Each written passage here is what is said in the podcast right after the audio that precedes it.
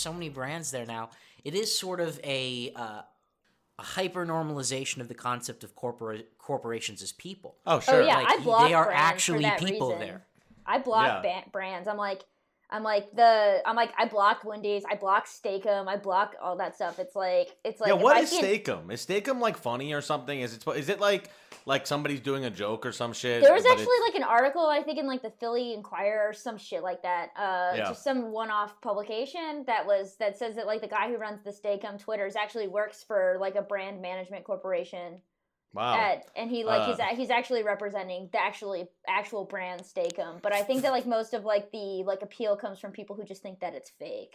Right, right, right, And right. so like that's And- a really really that's like a short con right there because once once it gets I mean it will eventually get verified and I feel like the truth is is that it hasn't put in an application to actually be verified because I mean it's so obvious that now like with that with that uh with the with the interview that was going on that it's run by someone who's employed for social media for like PR firms for brands or whatever. right. And so like it would instantly get verified for the most parts. So like they're not going to actually like campaign for verification because this is their whole brand strategy. Right. Um, The whole bit and so I'm just like this is extremely clever, but like this is a short con and once you get verified, eventually like Twitter, I mean Twitter's already verified like other accounts. And so it's not like they I mean they won't verify me because I'm a communist, but like they'll verify other people. So it's just like I mean They'll verify Nazis. Yeah, the verification I think is uh is a bad thing to have now. It's a g- it's a good way to know that uh, you have a bad account. Yeah, you don't want to be a part of the Czech Republic. Yeah. oh my god, that's hysterical. Oh yeah, I mean, for me, it's like, yeah, I mean, being verified would just be like, hey, mom, look, I, ha- I people think I'm legit. Uh, but I mean, I do what I do, and honestly, like my Twitter persona is just like I have to have some place in my life where I air out all of my grievances and have like a stream of consciousness, like bad career making place to be. yeah. And Twitter That's is what the like the, only place I can do that because that's where it's fun. It's like it's like when I'm I can't like I just like I'm polite and good on Facebook or whatever and like Yeah. you know all this other stuff. I don't have a, I have a LinkedIn from like when I was a sound engineer, but I don't have one from like my like two year old writing career now. So it's like uh it, it's so you know it's just funny like I'm you can't pay me to get a fucking LinkedIn. It's like Yeah. it's like what do I put CEO at McMansionHell.com. It's like I'm like I'm like I'm probably gonna get audited by the IRS because I don't know how taxes work, but I can just call myself like a fucking CEO, I guess. It's like, and my parents, of course, who are just like who are both like Republicans. Like my dad's like pretty bad, but my mom is just like kind of like a working person who just Mm. is kind of befuddled by the whole situation. Well, um, all right, everyone. Welcome to Struggle Session. I'm Leslie the Third, I'm Jack Allison. I'm Jonathan Daniel Brown, and we have a very special guest. the CEO of McMansionHell.com, uh, Miss Kate Wagner. Welcome. Thank you, thank you all for having me. This is very exciting. I'm very excited too. Like I, as as we uh, talked about on the pre-show, we're all big fans of your blog. I think anyone who sees your blog becomes a, a big fan because it just captures um the most evil things in America almost. McMansions and like really really bad ones. I actually lived I actually live in kind of McMansion Hell land in Leesburg, Virginia, because we um, all the government contractors live here, and there's tons and tons of these hideous McMansions. So uh, I guess I just want to ask you, why do you look into the heart of darkness of America like this, and how has it not driven you insane? Nobody has really asked me that question, and I'm like so glad that someone asks me because it does drive me insane. Um, I think it's that for me, when I go and look at McMansions, I I find them to be hysterical for personally. I mean, there's some houses that I look at that are just absurd. They're just so absurd that I just I can't help but just be like, oh my god, like just like in my into my hand, just like cracking up. Uh, my my main professor at grad school is an architect, and sometimes like I'll just be like bored, and and like I'll just send him links uh, to to house listings, or he'll send me links, and he'll just be grad school's like that. You just text your professors; it's normal. But uh, oh, cool. uh, and he'll just be like, "What?" I'll text something, and he'll be like, "What the hell is this? Like, why did you send me this? This is just making me upset." and I'm just like, you, how do you not think this is funny? I mean, how the fact that people with this much money can screw up this badly, I find to just be hysterical. I think it's a real portrait of the American moment. I mean, I mean, also the truth is, is that the houses. So the, there's like a, a textbook definition of a McMansion, right? Which was the definition that was being used in the 1990s. Actually, mm-hmm. the the word McMansion was coined the year I was born. So Oh, really? yeah. So it's people It's think been I, around. for It's some reason that- destiny. Some people think that I invented the word, but I'm like the word was invented when I was in the womb. Uh, yeah, McMansions were a big part of Arrested Development. uh, yeah. before. Oh yeah, that's hysterical though. That show is is pretty funny, and the the house, the the, the running gag about like the house was like falling apart is like Yeah. actually probably accurate, and that's pretty funny. But the thing about Arrested Development is that it deals with like an extremely wealthy family, and so that's that's you know it's pretty funny in that respect. But like my my whole thing with McMansion hell. so there's like this definition of McMansions, right? Which is most people use that word to mean um those houses or it first came to mean those houses that are just like kind of like big uh showy houses that like middle class people buy to pretend to be rich Mhm. but the houses that like are on mcmansion hell those that's not what those houses are the houses on mcmansion hell are insane houses built by insanely rich people who hired a contractor and then punched them in the face blinded them and, and put something in their drink and got um, whatever the hell came out i mean Well, I'm the, looking the at houses this. on McMansion Hell, like, rarely are there houses that are under five hundred thousand dollars, and depending on the area you live in, that's like really important because five hundred thousand dollars in the middle of Kansas is a, like a big deal. Yeah. Yeah, I'm, I'm looking at this. Uh, the latest house that you've posted is uh, in Tulsa County, Oklahoma, and whoo boy, it's a seven hundred fifty thousand dollar house that would probably cost, I mean, at least Yeah, five million dollars in L.A. or New York. Yeah, I don't think you can find a house You like couldn't find a house within 20 miles of Los Angeles for less than a million dollars or right. something. So, but you look at this house, and for seven hundred fifty thousand dollars, which in Tulsa is a lot, uh, and anywhere, Anywhere is is a a lot. lot. Is a lot. but like specifically like the jobs like th- this is for this is for the wealthiest of the wealthy and this thing is fucking ugly like this is one of the ugliest houses like this looks like encino puked on itself It's funny. I mean, that's that's the whole point. The blog is not necessarily about like roasting like middle class people who buy like a Coach bag every once in a while. Mm-hmm. I mean, because that's me. I own a Coach bag. Everyone can like fuck off. Uh, It's five years old bougie and I like it. It's five years old. It's never gonna go out of style. It doesn't have the C's on it. It's just black. I'll defend that. That's. it's like I don't know. I'm allowed to wow, have nice another things. hypocritical socialist. I know. That Socialism and is Bernie's just like sweater This it's just uh, carrying around a burlap sack, and uh, I'm sorry I don't carry around a burlap sack. um, but uh, anyway, so I mean, it's so funny because like sometimes, occasionally, people will be like, "You can't attack people's personal decisions." I'm like, you don't understand. The people whose personal decisions I'm attacking have all the power in this country. Yeah. It's not like Joe Blow, who's like an actuary at an insurance company and hates his life and wants to die, but at least he has a hot tub. It's like.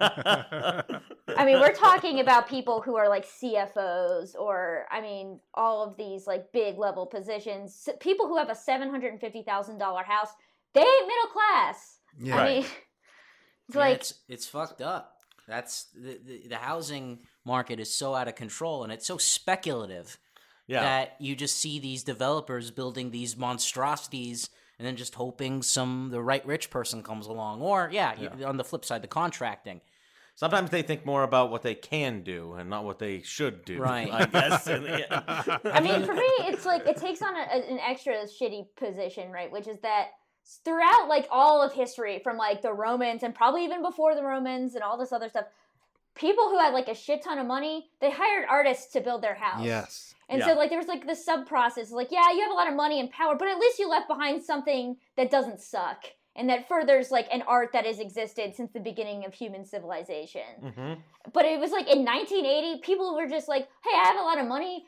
You know what? Fuck with. I'm not gonna let an architect tell me what to do. This is like the Reagan era, bitch. I'm gonna do what the hell I want, and it's my money, and I want it now. Blah blah blah. So, I mean, so we see this like big shift in in housing and of in houses of the elite from hiring architects, which was like a big status symbol, all the way up through like the 1960s. There was a transitionary period of the 1970s, what with deregulation and all this other stuff, Um, there wasn't that many. There actually wasn't a lot of houses built in the 1970s compared to the 1980s and the 1960s because of the energy crisis and Hmm. there was a stall in construction and all this other stuff. But by the 1980s, rich people who are becoming ever more richer because of you know all of these new economic practices were like, yeah, why should I hire an architect? Architects are doing fucking weird stuff now, and that's you know I'm not exactly into it.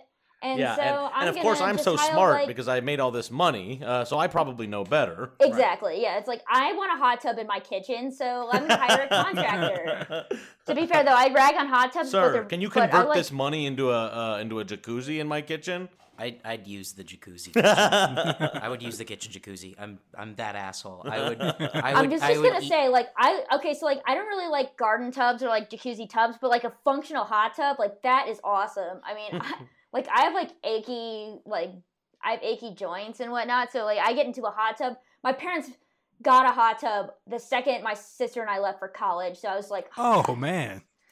It's like, well, they have nothing to That's like spend. an I mean, they're not buying us food or anything anymore, so they might as well. I mean, They only have to feed the hot tub now.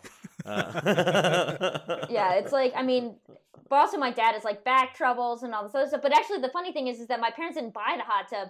One of my mom's, like, my mom runs a like a preschool, and like her, um, one of like the parents in her in her program was uh moving, and this was a person who's my mother was like potty trained all four of her children. And so she was like, "Well, we're moving, and uh, we don't we don't have anything to do with this hot tub. Do you want this hot tub?" And so my mom was like, "Oh, that sounds awesome."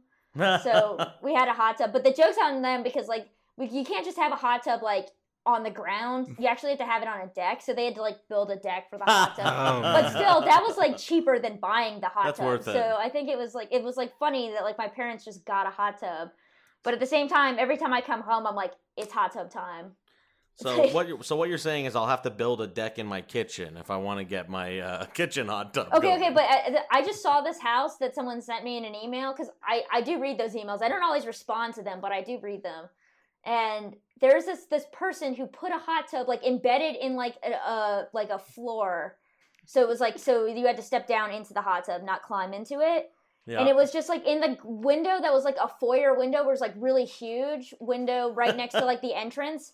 So there's like this hot tub that's suspended in this this weird architectural space, and then right next to it is like the entrance to the house. So I can just imagine like this person who built this bizarre house sitting there in their hot tub, and someone rings the doorbells doorbell and like comes in and is and he's just like sitting there with twiddling his fingers like like uh, Mr. Burns being like welcome. So, so Yeah. what what disturbs me about so many of these is like I always imagine like if I hit the lottery, like I would have a like a nice space and all my stuff would be put away and like I would just have space for like activities and shit and I would, like have high ceilings that you know aren't cluttered with you know like uh, Crap. ser- like crap yeah like uh, crap wouldn't be everywhere I wouldn't have like fake beams in, in on the ceiling and shit like this The beams mean- are foam. The houses Oh that God. you post, Kate, are almost like pre-designed for hoarders. Yes. Like, thi- and this is the place where you can stack your three couches when you're done with them. And this is This the is the place for bicycle all of the. This is the place for all of the recycling you're never gonna do. So just drop the trash here. Like it's designed to be disgusting immediately. I, and it reminds me because I was at Hearst Castle with my girlfriend a couple of months ago, Oh, and like that oh, that place is like it, it was the prototype McMansion. It was, I mean, it's it's this mixture of like remarkable and so absurdly garish that you like, uh, you know, uh, it had a it had an architect, Yeah, Julia Morgan. She's Julia like one Morgan, of the who was incredible. yeah, and she's like, "Oh fuck, this rich person like asked me to build like this house, and like I'm like a woman architect, and so if like the Hearst Empire wants me to build a house." This could. I was like, I have to balance. Like, there's like the angel and devil on your shoulder, and you're just like, yeah, I don't have any actual power in society, so I'm just gonna go along with it. Well, they, there's a there's a propaganda documentary you can watch. So, so the Hearst Castle, I guess, is run by the state, but like the Hearst company is around the castle. So oh. like the gift center is Hearst, while the castle itself is the state. It's super confusing. It's some sort of public-private partnership. But like when you Man, go, I'd love the- to go to the Hearst gift shop. And Well, at the gift all shop, they have a huge- like, they have, like, a my huge- Hearst memorabilia. they have a huge IMAX theater, like a ten story theater, where they have this like documentary from like 1997, like narrated by Lydia about like how amazing William Randolph Hearst was and how amazing Julia Morgan was, and like Julia Morgan definitely seemed amazing. But uh, William Randolph Hearst seemed Was like a a, proto. Yeah, he seemed like a proto Weinstein. Like he would literally fly actors and actresses to the castle for like the weekend. Like, what do you think was fucking happening? Yeah, there? it, it is funny that they're like, it was so fun and quaint how he would fly them up there for the weekend. It's like At a time when uh, planes were still freaky, like I mean, and there's like footage of like uh like Charlie Chaplin and like these random actresses writing letters about how wonderful it was to stay for the weekend. And I'm just thinking like, oh, this is like this is like a this is something out of Saw. if those walls could talk, they would scream. Yeah, I mean, this is like Doctor Doom is in California. when you were saying earlier, you know, just about like, you know, how it's just like these architects just have to do whatever these rich people just come up with, and like, you know, it almost sounds like what you're describing. It's almost like building these houses is for adult bougie people what having like a sweet 16 is for like their shitty kids. Like they just get to boss around some sort of planner and get their way. Yeah, I mean that's why they hire a contractor and not an architect. I mean that's exactly why.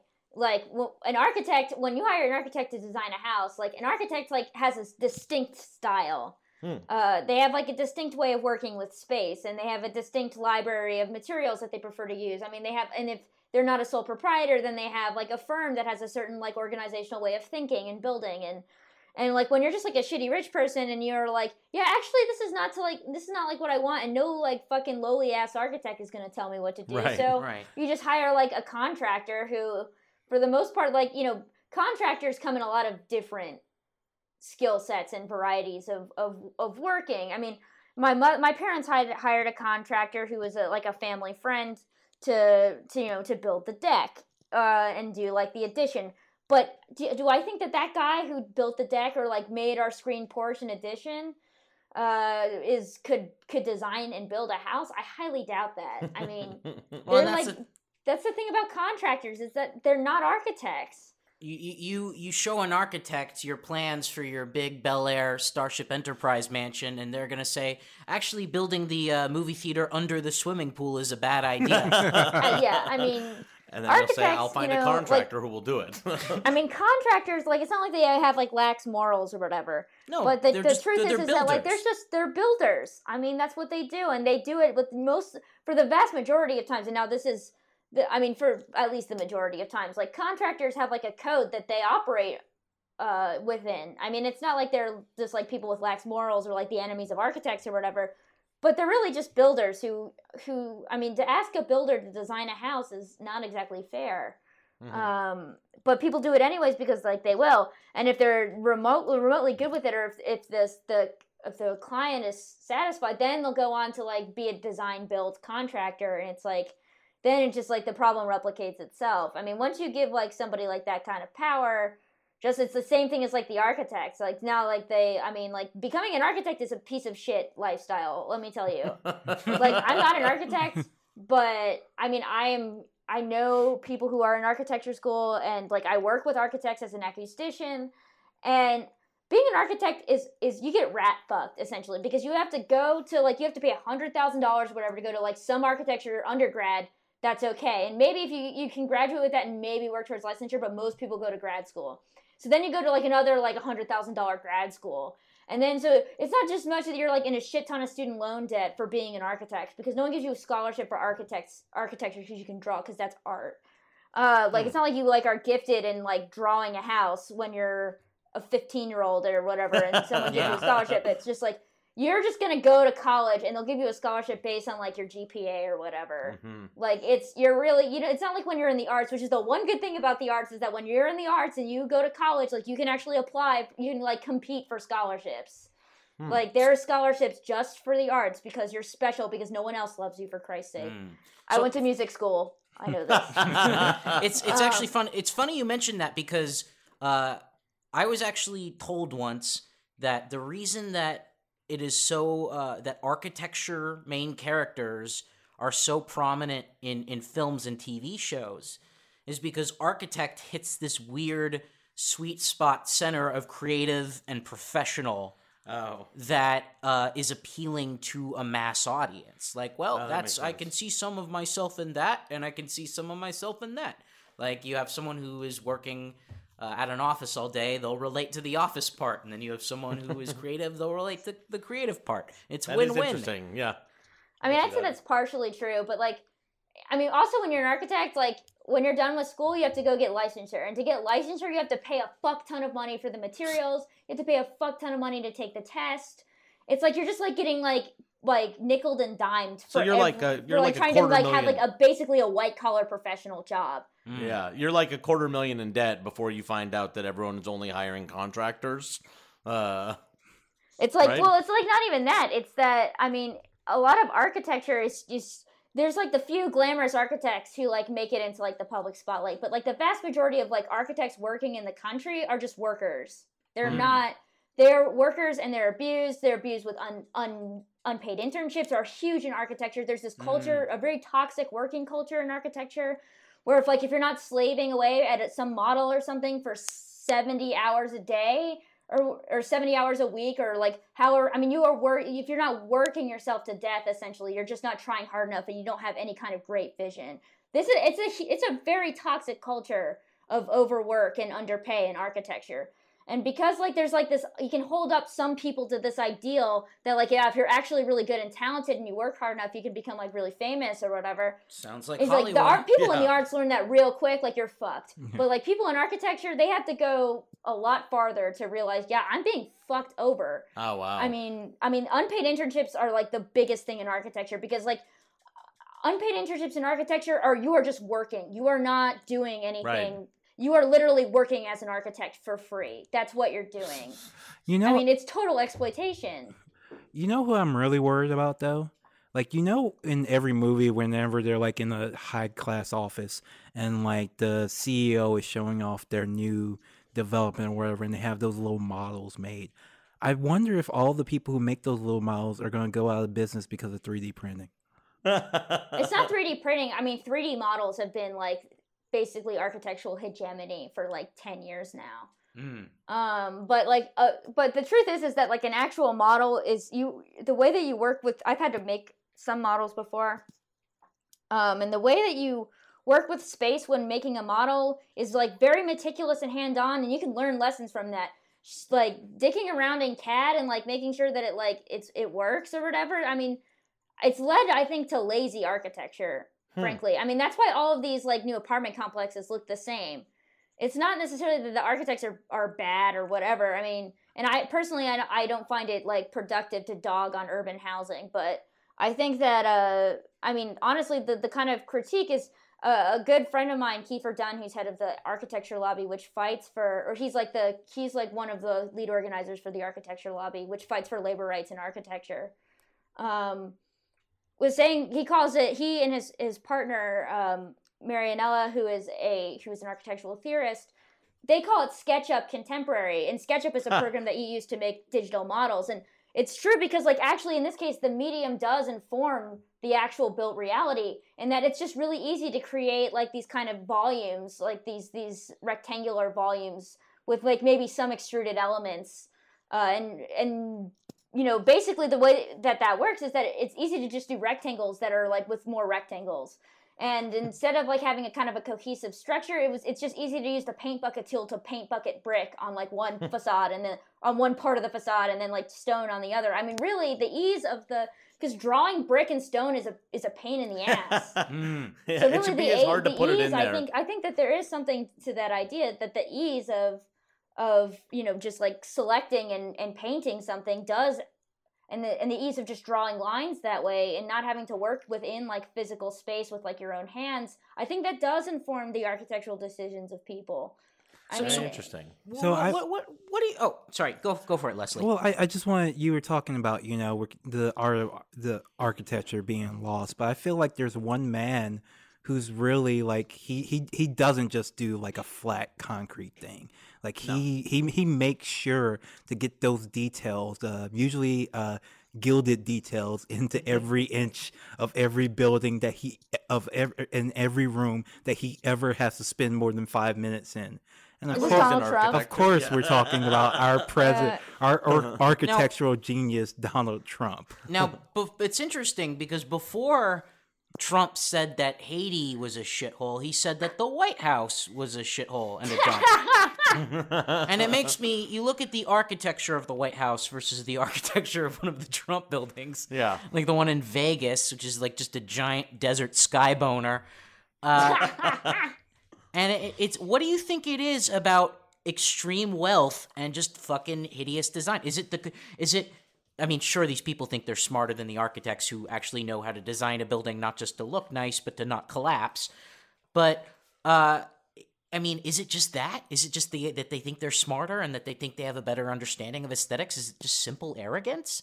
What do I you mean, think for- it is? I think for people who like Trump or like you know dictators, for example, whose Trump whose style Trump is you know, Trump style has been compared Oh, to. absolutely. Sure. I mean, there Berlusconi, is like too. a there's like a semiotics of of wealth and power in architecture that goes back like very far. Um, the kind of I mean, you have to think about it. There's such a re- there's a huge reason why Trump and like and like dic- and like dictators across the country have favored first of all classical architecture and second of all like interiors from before right before the French Revolution. Hmm. So like Louis the Fourteenth or whatever the fuck, right? The, so there's I mean, that was a time like, yeah, the Sun King, whatever, but like all of that was basically, you know, they this the French monarchy took money from poor people to build extravagant palaces because they couldn't get away from taking it from the aristocracy. And so like what you saw there was like a huge massive like god boner complex first of all. and second of all, you got to see like the true power of exploitation Mm. which was that it put like an entire country into millions of of millions of dollars or whatever into debt and you got to see like people like starving for your wealth i mean there was like uh, anyone who reads any kind of primary source about the time before the french revolution i mean it was dire Mhm. like uh, i mean things were people were starving so that the king could build his like shitty shitty versailles mansion with like gilded ceilings and all this other stuff i mean it, it- there's like and all of that all of those kind of architectural gestures became symbols of, of wealth and power in a Mm. way that's a little bit more ex- excruciating to other people than you know just like building a modernist house in the 20th century So by maybe- Frank Lloyd Wright. Maybe, example. maybe I that's mean, why Trump hates the White House because all the people who suffered to make that are already dead. I know. Yeah. I Well, and think it's that, like- interesting. It feels that the McMansion aesthetic is now taking over electronic stores and coffee shops, and like it, it, it feels that in an attempt to compete with wealth, businesses are now adopting these really hideous styles because that's what wealth is. So it has to look like what's rich. So I've been seeing lots and lots of uh, like stores getting remodeled Yeah, there's a lot more like grocery stores with a club vibe and shit it's like weird. that. Like, there's a you know this Gelson's Wait, with is the this in bar next. California? It's Yes. very California. It's very it's Uh, California. I was gonna say that sounds fucking California because to me, like everyone is still doing like rustic pipes and Edison bulbs on the East Coast. I'm well, I mean, we still we, we still get our fair share of uh, rustic pipes uh, and Edison uh, uh, bulbs out here too. Uh, well, we have Southern California Edison. Oh my god! I mean, are I was just in New York recently. Uh, I spent a couple days in New York with uh, Steven, my partner. We went to go look at art because we had like some extra money laying around for the holidays. And by extra money, I mean like maybe a couple hundred dollars. And Steven's Fancy. parents were like, "We can get you the hotel. We Don't have spend it all in one place. I know, I know. And so, uh, so anyways, we went and uh, we got to go look at uh, look at art, which I, I I had never been to the MoMA, and that was a pox against my name as a design writer, so I had to go.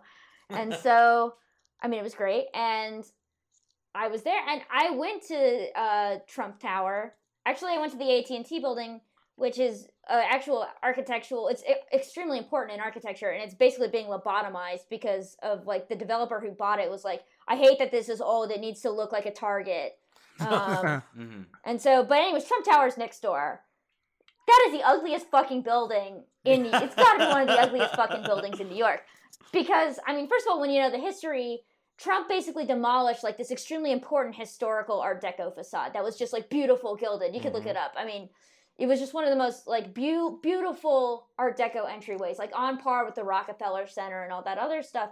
And he just demolished it because he's like, it's not black and gold, bitch. I want it. it's like, I mean, he. How is that any different than what ISIS did in Palmyra? I know this is saying it's terrorism, right? I mean, yeah. because he's just like, I mean, it's like, I'm like, who knows? Trump might be in bed with Hobby Lobby at this point. I can't think about that. I can't help but think about that every time I see a Hobby, Hobby Lobby. I'm like, wow, you're just like doing like Indiana Jones shit in. Uh, yeah, what the fuck? Well, they were like trying to buy like the original. What was it like? they were just buying stolen art and Yeah, buying like, stolen stuff stolen from relics. stolen Like, artifacts yeah. from like the beginning of like like uh you know Christianity and stuff because they they were trying to bring about like the end of the world or something. Right. The like, Hobby Lobby, it. Right. yeah, they're they're fundamentalists. I mean, Right, like yeah. that's literally Indiana Jones, isn't it? Like, Yeah, Yeah. it is. Uh, uh, like a boulder scene. Except for it's like it's like Jesus's fingernail or something. I don't know. I feel like it's not even national treasure though. It's not. these are the most- There's not even any cunning involved. It's just like grab it and like run away. It, it, it fits perfectly because just like everything in real life, it's kind of like a movie, only way, way stupider. Uh, Well, speaking speaking of movies, have you seen anything recently, Kate? The last movie I went to the theater to go see was Blade Runner 2049. Oh, Uh, what do you think of Blade Runner? I love Blade Runner, but I always have. I mean, I'm like a Philip K. Dick junkie. I've read all the Oh, novels. hell yeah. Electric Uh, I, Dreams I just love came that out. stuff, and Steven loves that stuff too. So I mean, seeing the movie, and I thought that the movie was good. Um, some people hate it, but I thought it was like a good movie. I mean, the original Blade Runner I liked too, but I thought that the new one was was good, especially for a sequel where the writer, the original like creator of the concept was dead. I was like, man, I can't believe someone made a sequel to Blade Runner, but this is a pretty decent sequel. as much as it's blasphemy, I was gonna say that I, that I did think that his uh, uh, or the portrayal of uh, of future Los Angeles was uh, pretty decent in that movie. Like the like big, you know, just uh, uh, giant mega complexes reaching. get me in, off world, very, man. Uh, uh, yeah, Get me off I thought the it was fucking cool. world. Dude, I think Um, that like it's totally unrealistic because like all those suburbanites won't even let you build like a fence in your yard. That's true. That's They're true. like, You're right. Wait a second, like your building that's two stories taller than like my building is like it's gonna catch the shadow on my vegetables Right. and you're going So to let- ruin my you're going to starve me to death. The real the real Let's vision talk- of LA is like it looks just like it does today. Just there's like a thousand times more homeless people on the street. Yeah.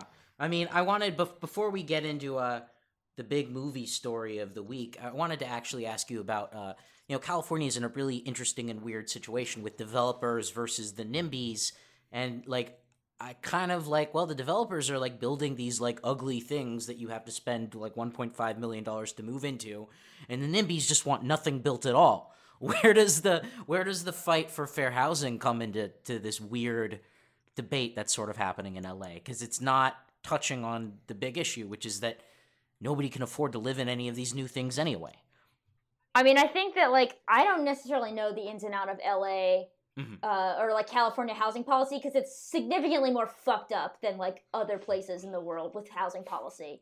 Like, I mean, I have like a like a couple books on housing policy, and California just makes no goddamn sense as a state as to how like housing gets built there, which is I think a big part of it. Like the whole proposition, what is it, prop prop seven or I don't know what the the one where like basically like if you like buy a house in California, like you don't have to like pay like certain kinds of taxes and all those. I mean, it's, Oh, right. I can't. Yeah. I can't Which one was that? that? doesn't apply to me, so I don't necessarily. know. yeah, it's the one where basically like you get to pay like no taxes if you like own a house.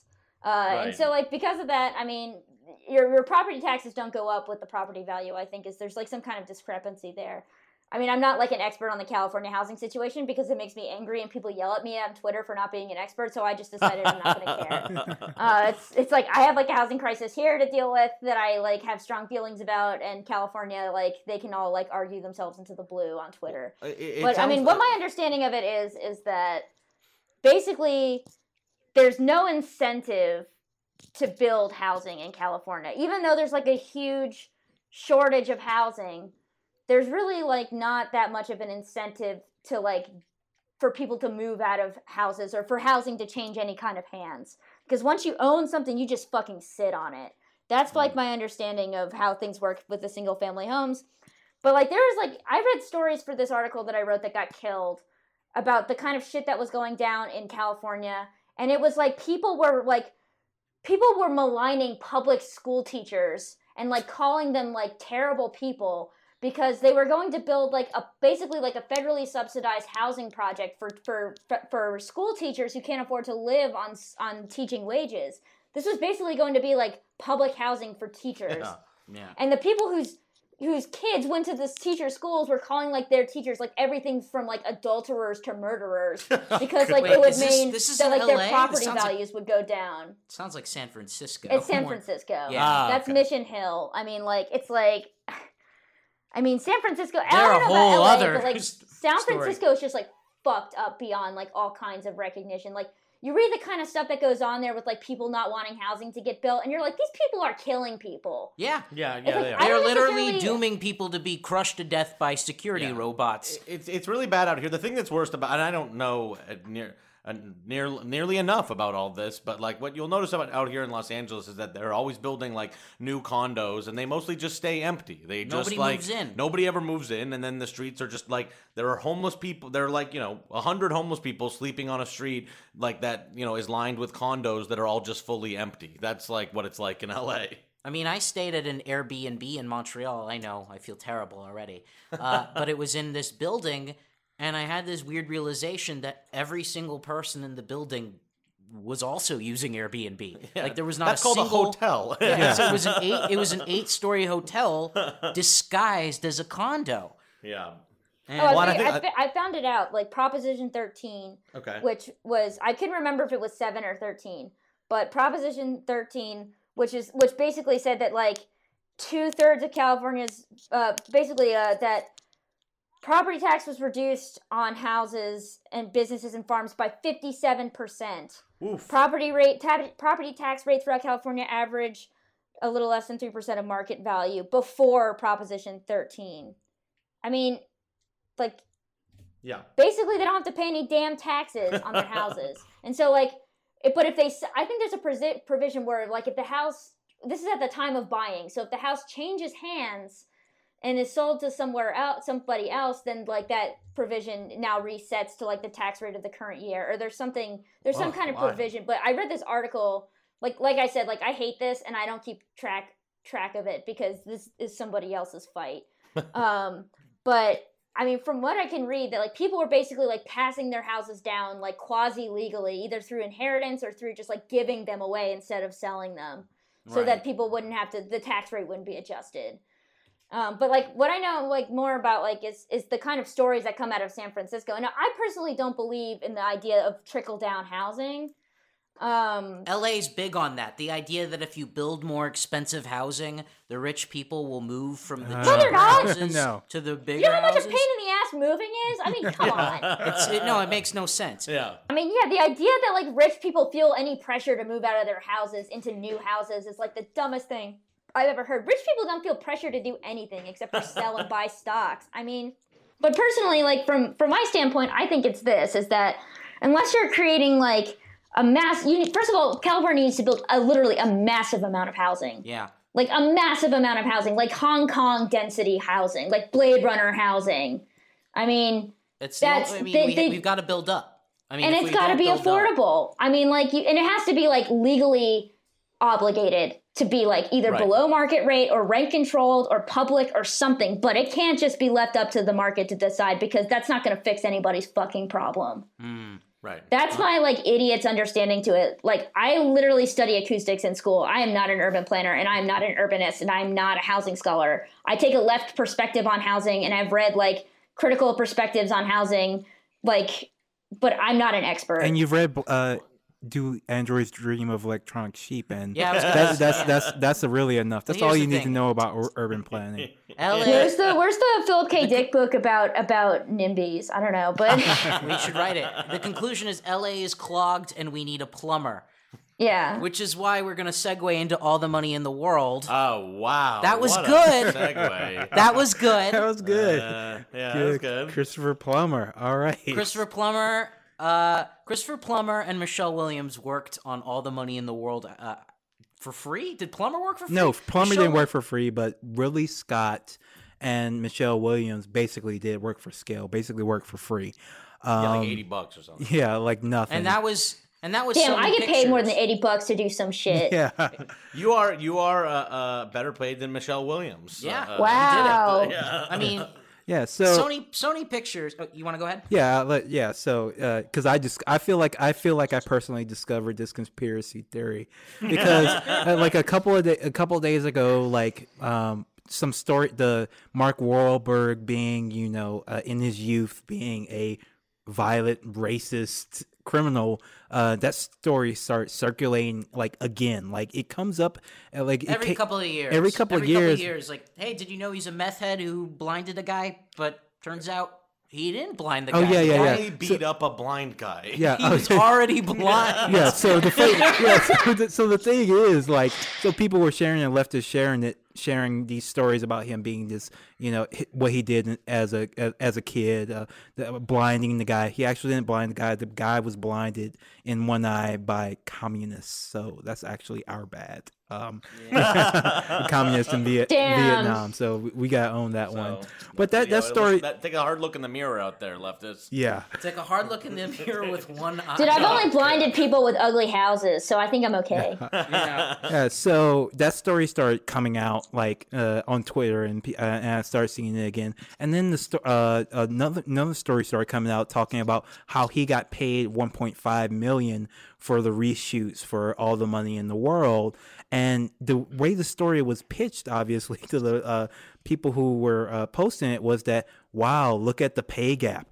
Mark Wahlberg make 1.5 million dollars for the reshoots, while Michelle Williams got paid zero dollars. Look at the pay gap. Gap and and it basically tried to paint Mark Wahlberg as the poster child for the uh, the reason why the pay gap is so bad So in I- Hollywood. It, it, it, it is funny, by the way, that like because they compared it using the same kind of like terminology. They were like, which means that she was paid less than one tenth of one percent of what he was paid. I'm like, we're comparing 80, 80 bucks to one point five million dollars at this point. Yeah. I'm That's like, not a gap. clear, That's like, a fucking. like- that's, a fucking ocean. canyon. um, but you're right, Leslie, that it is like, you know, I, you know, can't hold anyone at fault for bilking more money out of giant media companies. But he's ever. yeah, he didn't What even build studios them. do- He, was he was Yeah, he got paid for a job. He got paid for working. That's the thing. Like so, and then uh, the story came out again, and now the twist is that he insisted on getting the 1.5 million, or he wasn't going to do the reshoot, which is basically like trying to say, oh, he wanted Kevin Spacey in the picture so bad that he would only take 1.5 million dollars in order to get rid of uh, this sexual predator, which I Well- don't think is actually the case. And to look to me, like I, I, think that it's like he, you know, the studio found itself in a really fucked position. Their Oscar movie had a sexual predator in it, uh, and they had put all this money toward advertising and everything, so they were in a bad position. And Mark Wahlberg uh, uh, and his agents, you know. For you know, uh, uh, whatever they wanted to do, they they were able to like use that situation to get him a whole ton of money.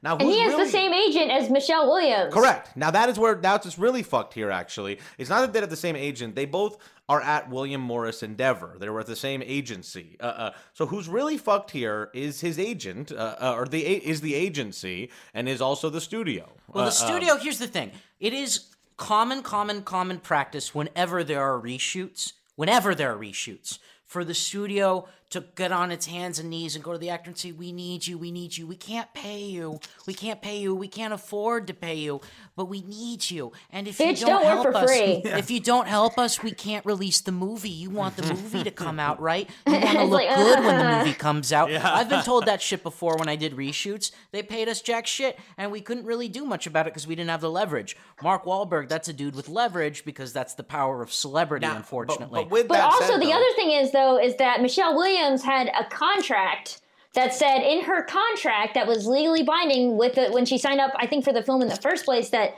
like for research she was only going to get paid eighty dollars. That was in her contract, and Mark Wahlberg didn't have a contract. It didn't have research re, reshoots in his contract. Right. He also had a uh, he also had a you know co-star clause in his contract that he got to have like up or down uh, uh you know approval on who his co-star was. So he could have potentially even without doing reshoots held up the entire film and just by saying i don't want christopher plummer to be my uh, co-star. So but with that said though i really do have to put you know everyone is trying to like you know make put the focus on mark Wahlberg, who you know maybe didn't even know any of this was going down while his agency uh, uh, william morris endeavor used another of their clients uh, michelle williams as a bargaining chip to get more money for uh, uh, mark Wahlberg. And this Yes. goes deeper. Yeah, like that's the thing. Is like the agency is the one who's at problem, and Right. Sony Yep. Pictures is the other one who's at Absolutely. problem. I and mean, this this goes deeper into my whole thing where if you actually want to clean up Hollywood, you can take out as many Kevin Spaceys and Louis C.K.'s as you want, but you, uh, it's like we've lost, we've stopped taking out Harveys. Right. Like- well, and, and the thing is ultimately too that like for William Morris Endeavor, they could give a fuck if they if if um, if 1.5 million goes to Mark Wahlberg or if 750,000 go to Mark Wahlberg and uh, Michelle They get the same each. commission They either get the yeah, same they have commission. commission. That's, the what an agency problem. Gets. just assholes. That's one of the big problems with these agencies is that you know they're supposed you're supposed to have an agent who's like arguing or, or, you know who's like looking out for your best interests, but ultimately it's not about your best interests. It's about the best interests of the agency itself. And if they can get like a better you know a, uh, package deal, or if they can fuck you over to like help out one of their more important clients who makes them more money, like that's what will happen, and that's what happens. I mean, that's to the Michelle key here is that Michelle Williams needs to fire her agent. Absolutely. Yes. Leave WME, She just needs like to fire Terry her Crews agent. did. Yeah, she should. She needs. I mean, and I agree with Jonathan that I'm like, p- big people should go down. Like it, it is good that uh, uh, that Kevin Spacey goes. It is good. All almost every person that we've seen bye bye. It, it's been a very nice. good thing. Uh, uh, yeah, I mean, I personally love seeing like shitty men get owned. me too. It's like Yeah. it's the it's you know the only good thing that's happening these days. Yeah. I know. Harvey getting slapped in, in Scottsdale. Yeah, Harvey getting was- Oh, slapped that is- was so good. I wish to he slapped him harder. Yeah, and I, I wish know. it was in the. I wish it was in a more vulnerable place. Yeah. Well, hopefully we'll get to see more. Uh, But But, you, you should uh, actually, you could probably do uh, a blog post just on all of the buildings in Century City and how fucking ugly they are too. I mean, yeah, I could do a blog post on like anything. I mean, I'm gonna be in work for a long time. but like, also, I mean, I just want to speak here. Like, I had it. I have an agent. I have a literary agent. And before I had this literary agent, I had another literary agent, and it wasn't working out. He wanted me to do TV. I'm too anxious to be on TV, so I fired him. And so it's like, you know, when someone doesn't have like an agency, when you work with an agency, your literary agent, they work for you. They get a commission when you like go to print or whatever these other things. But like if things aren't going to be working out, like with the agency, you fire them. Uh-huh. I mean, like, but also like you, you know, there's a certain point where I don't know how it is in like TV and media or whatever, but like what a literary agency does and the kind of clients that they take on, it reflects on you ultimately. And so for Michelle Williams, I think it's like, yeah, my liter- my uh, my agency took on like a like you know some pe- pieces of shit or whatever, and like it's treated me like a piece of shit. And it's like if you re- if she really wants to frame it as like Mark Wahlberg's a piece of shit, that's still justification for her to fire her agent. yeah. Uh, well, Because if my we're- agency hires pieces of shit. So really, like no matter what happens here, the lesson is that Michelle Williams needs to fucking fire her agent.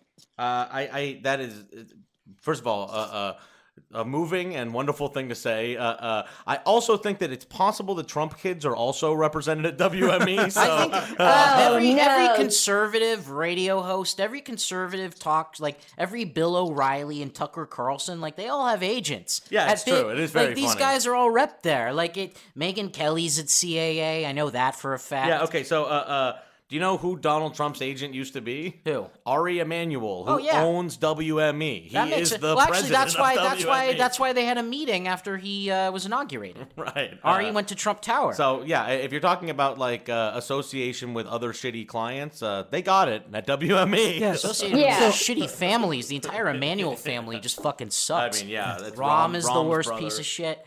Oh, Rahm Emanuel is. Oh my No, it's- god! Yeah, it's right. I had no idea brother, that that Ari was a Eman- connection. Okay, Ari Gold on Entourage is based on Ari Emanuel, who's Rahm Emanuel's brother. And they're If you all if- fucking that- that's creeps. that's the like six degrees of shitty Kevin Bacon. oh my god, I had no idea. But also, like, I don't know anything about like TV and film. Frankly, like, you know, there's There's- a there's, like- it's a whole there's, like, different one brand art- of hell. there are there's like one art that I feel like everybody is like ignorant about.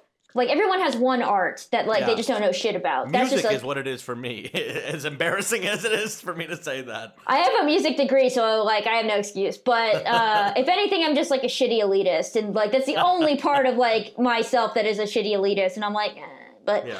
Well, this, uh, this- but this also I think that like, but also like a music education really just teaches you how to like listen for the good things in music instead of the bad. If you and that's how I listen to music. But it's like if you put a song on, I can feel like I can find something to like about it, just as I can find something to nitpick. When you're a critic for your for your job, when your job is to like look at shit and tell people how shit it is, you gotta find something that you like. And so when you're when you're like Lyft driver or whatever is like playing like some song on top forty, and you're just like.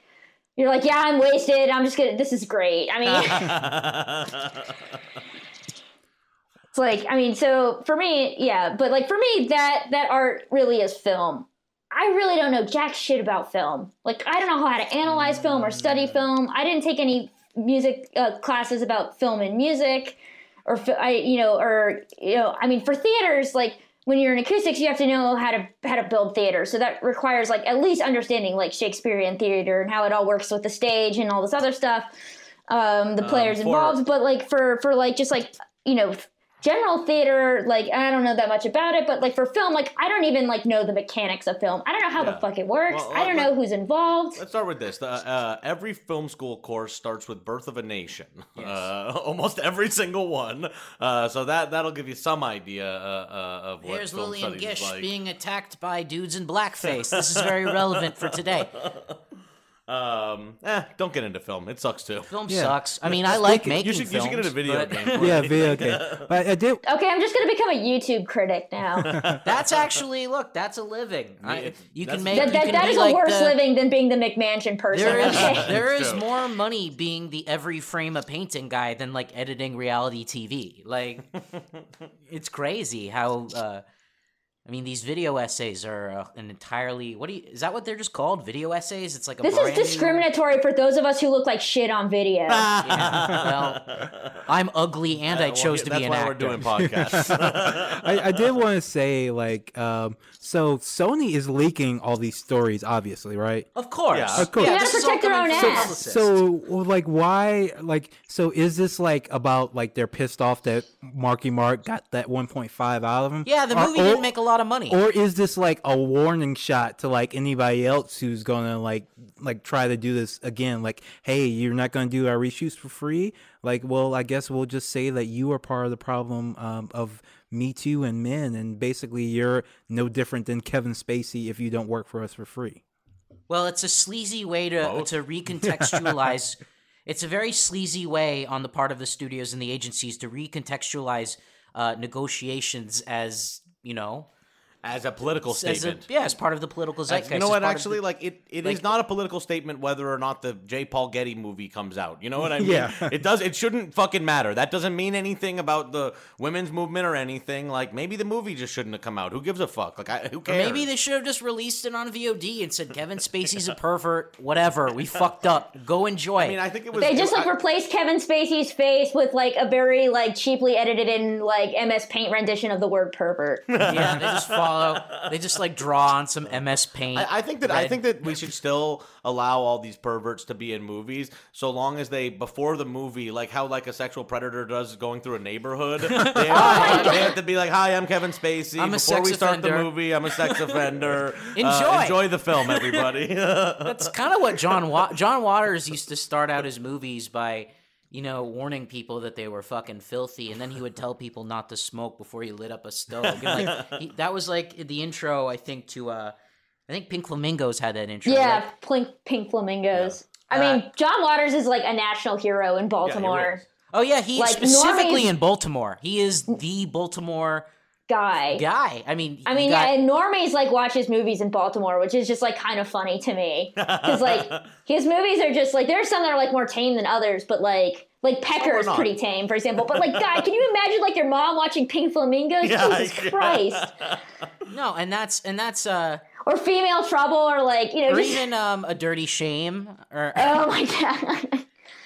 no, the, these movies are great, and uh, what if you want to? We could get into. I mean, do you do you two know about John, watch a lot of John Waters? I'd have to do a i haven't watched it like since high school, so I'd have to do. Why like, don't a we? So here's what we do because I actually think like a have John Waters watch it. episode would be great. Yeah. So like, why don't we bring Kate on again for a John Waters I'd love to episode? Oh my that. That'd god, that would require me. You should bring my fucking sister on for uh, John Waters. Uh, you know, JD, I'm a little upset because I was actually going to ask Kate to come on for a Philip K. Dick episode. Oh my god. we could do you know why not both we could do we could do the man in the high castle and we could do the you know the the movie with divine choking on a dildo we can do it all Divine is a national treasure. Well, she was. She's dead. But I mean, like an icon. I mean, just Yeah. like an icon. Even if you haven't seen a John Waters movie, you know, like you know, Right. looking at Divine, like who she is. It's like really bizarre. Like I haven't seen that many John Waters movies. I haven't seen all of them. I've seen seen a lot of them. I've seen. I want to say I've seen the vast majority of John's John Waters movies.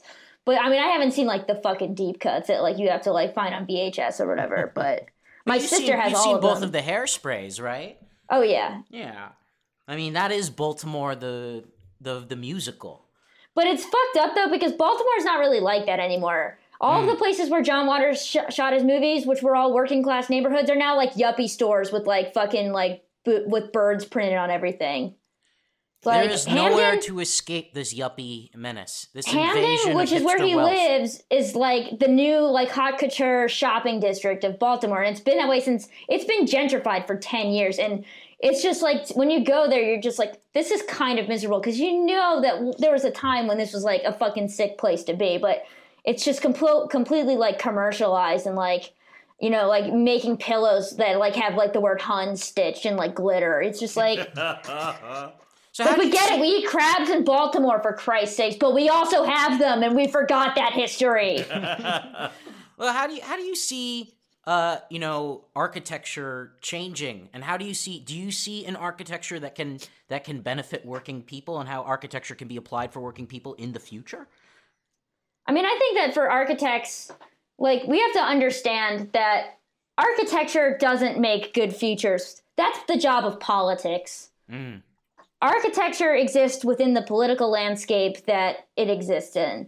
Whether that's like mass housing in places like Vienna in the 20th century, or whether or not that's, you know, super capitalist hyper high rises in places like New York where they're all empty and all this other stuff, right? Architecture exists and does what it does in a political climate. And it, it can architecture make change. Architects can speak up and do all this other stuff.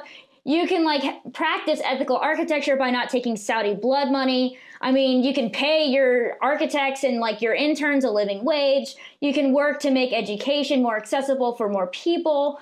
But like, is it the job of architects to to fix what is are essentially policy problems in urban cities? I think that they can play a part in it as like as like a political force, but I don't necessarily think that it's it's not their jobs to make that change because if you ask architects what they want, they're like, yeah, I mean, like affordable housing is great. I mean, architects like they don't make it like they're not like really huge named people, and even if they are, like architects are kind of imbued with like this egalitarian vision of I mean, it's a stereotype at this point of just like the changing the world person. Um, like, and architecture architecture has focused on like ecology for much longer than other industries. So for in that way, that I would say that like architecture or architects, as far as like architects that are forward looking and make and don't just make buildings but make architecture, I would say like yes, there's a forward looking aspect. There is a kind of like trying to build the best future. But the truth is, is that architects as like a political force as as far as like the AIA goes are kind of it's it's a reaction the AIA which is like the American Institute of Architects which controls the licensure of architects and is basically there it's it's not quite a union but it's like it's like a business trade association I would say. Mm-hmm. Anyways like they are there to like to make money and they can like really i mean they have inherently reactionary politics. I mean when trump got election elected like the head of the aia like robert ivy basically said we'll work with you on your infrastructure plan because that's what's good for us as Right. people who build These things guys are and not it's like build. but I mean, there are people on the left in architecture, people on the far left. Yeah, that's the architecture lobby, which is trying to become an alternative to the AIA that works more like as a union and is trying to fight for like things like proper pay and like labor rights in architecture, which has this huge culture of abuse. Keefer Dunn and Marianela specifically, who are my contacts at the architecture lobby, are like extremely good leftists, like top tier leftists, I would say. Um, like I've been to their house, I've seen their books, I know where they're at. Like, um, so I'd say that I mean, yeah, they are like bona. They're the real deal, I would say. Um, not that I'm like the arbiter of who's a leftist, because believe me, that's not my No, fucking I, job. I think you are. I Yeah, you are. are. That's why we had you on. You get to But as far as like leftists and architecture like are concerned, I consider them to be probably the most threatening as far as like the architectural status quo. The people in the architecture lobby, which has gained like it's not just like a harbor for leftist architects, it's started to really gain like a following of people and like and like an academic following of people who like really want to like eradicate like the harmful labor practices in architecture. Um, and you know, it's different for me, like as someone who works when you work in acoustics as an acoustical consultant, you're a consultant mostly, which means that you're working in either a firm or you're a sole proprietor. Um, but you're working with several different types of people. You're not only working with architects, you're working with like mechanical engineers, electrical engineers, structural engineers, um, all of the all of the like the parties involved you have to work with. But like in acoustics, it's like a niche thing uh it's it's like labor rights and acoustics like i don't know yeah pay your interns more like but there's like two interns like pay, it's a pay the people who uh, pay the people who are getting ripped off more. That's it. pay my professor who can't get tenure more yes. and it's basically just like being like railroaded all the time by like the school's administration and like i mean it's just no matter what you do it just feels like you're just fucked honestly it's like oh you people are like oh you get to just like do your blog and like write for a living that must be so cool and i'm like yeah it's cool and that like i don't have to like slave away like because i used to work at a company and i used to have a boss and it was shitty yeah. I used to work at a speaker company, like working on like testing and developing loudspeakers. And it's like working in a cubicle. And like when I started there, I was like an intern, so I like I like came back during summers and winter breaks and stuff. And when I went the second time, they fired everyone who liked me. And so like I just became like a problem to get rid of. And Oh, finally they did. And fi- thank God like my blog had started, or else I would have been totally fucked Yeah, but it's like yeah i understand like that you know there's these things are, are different but like when you're you know and also it's like totally different to just be like railroaded by the system and being like but when like you're a freelancer when you're a writer you don't fucking have health insurance. There's no job security. I could say like something like i could have a typo on mcmansion hell. Like i could write the like i could write some word and it me and like as an accident. Yeah. and like my life could be over because like mad. Someone Yeah. won't from the Patreon. Yeah, Or you you could have maybe made a joke seven years ago uh, that someone finds uh, Yeah. uh, and gets everyone mad at you about. Uh, there are I mean, the, the good thing though is that like McMansion Hell is on Tumblr, which is like a very good barometer for the Yeah. outrage of the internet. It is true. You're right. You're you're you're maybe seven years ahead on uh, outrages when you're But on. also, uh, McMansion Tumblr. Hell doesn't make fun of like things Yeah. that you're not supposed to make fun of. It's like this window is bad. I mean, and or the, and the Well, who cultural knows? I critiques mean, are like attacking anti-window like sentiment might get uh, might be pretty offensive in a couple years Yeah, from as now. a we prof- really uh, have no idea. yeah, we really have no. But I mean, also hopefully I'll have like some like kind of like economic security outside of McMansion Hell. yeah, I mean, But yeah. in the meantime, in the meantime, I love it. yeah, Yeah. I love I love watching you make fun of these disgusting fucking houses. I've been reading you. I, it's actually it's uh I've been reading you for quite a few years. So the fact that uh, it's only been around for one year, so you just got owned. fucker. wait, that's not true. Is it only been a year? I actually know that since- only because I listened to the Beast Coast episode too, and and they got caught with the same thing. Uh, uh, Well, it but- just but feels like- like, it it's feels been like around it- longer. But, But I, I'll be- I, I'll be I fair, swear though, to God, I, I have you. These did you do years, okay, Twitter so it started in? July 2016. So it's been, I mean, but the truth is, is that like these years feel like decades. It is not It's hard to make that really mistake. Long year. yeah, yeah, It's like that year felt like five years. right. Like, yeah. I mean, been- so I'm I've not gonna reading- like own you for that, but like honestly, like But no, I mean, I actually like I, I remember reading the blog Yeah. before the election. No, yeah, we- so no, I- I was around before the election, Exactly. which It's was like- like, five years ago. Yeah. So like I remember. mean, I remember reading. Yeah, I remember reading your blog a decade ago before the election. Yeah. Uh, It really is kind of remarkable how dramatically we have all changed in the last year alone. It really is. I know, yeah, I like was like a middling social democrat, and now I'm a communist. I mean, like, Yeah, I mean, It's I yeah, I was, think amazing. that that's uh, uh, common. Yeah. yeah, it's like I didn't start caring about politics until I had to until I like left my parents' nest and had to pay for my life. yeah, and that's the thing. As as and as uh, as you know, people in their 20s and 30s get squeezed more and more and more, more people are going to naturally just get involved with the political process. Right, and, that's and, a good uh, thing. Uh, and when there's an entire generation of people who there are no jobs available for, maybe they're going to become communists. yes. So, so for for our listeners, for our listeners who uh, don't know where to find you, where can they find you? Well, you can find me at McMansionHell.com or at McMansionHell. Any if you type in the words McMansionHell, you can find who I am. You could probably even find where I live. I don't know how these things work these days. But uh, No one do that. uh, actually, I wrote, Don't I that, wrote an article about my house. But it hopefully, and I got some people like like I know where you live, and I'm like, good for you. um, but uh, anyways, also you can find me on Patreon. Da, da, da, da. It's uh, patreon.com slash McMansionHell. Um, at Twitter at McMansionHell if you want to see like my screeds against something. Uh, so They're good screeds. You should check them out. They're Yeah. excellent screeds. Yeah. yeah, thank you.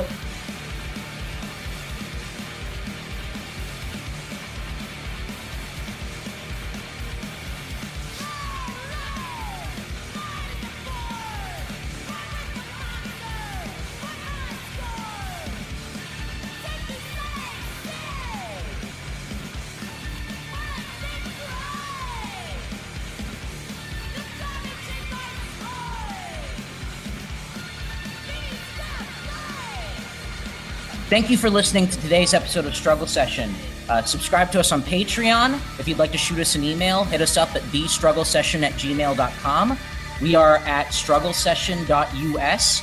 If you'd like to check out our Tumblr, if you would like to follow us on Twitter, not me, but us in general, check out at struggle sesh, S E S H.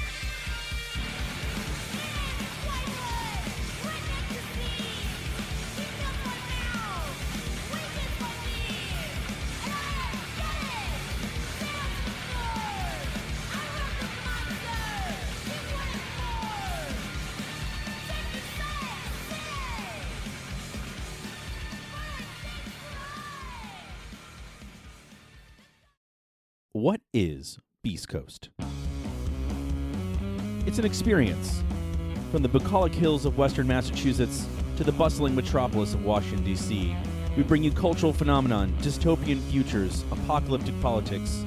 Join us on a journey of humor, rage, and disgust, and at Beast Coast wherever you get your podcasts. See you soon.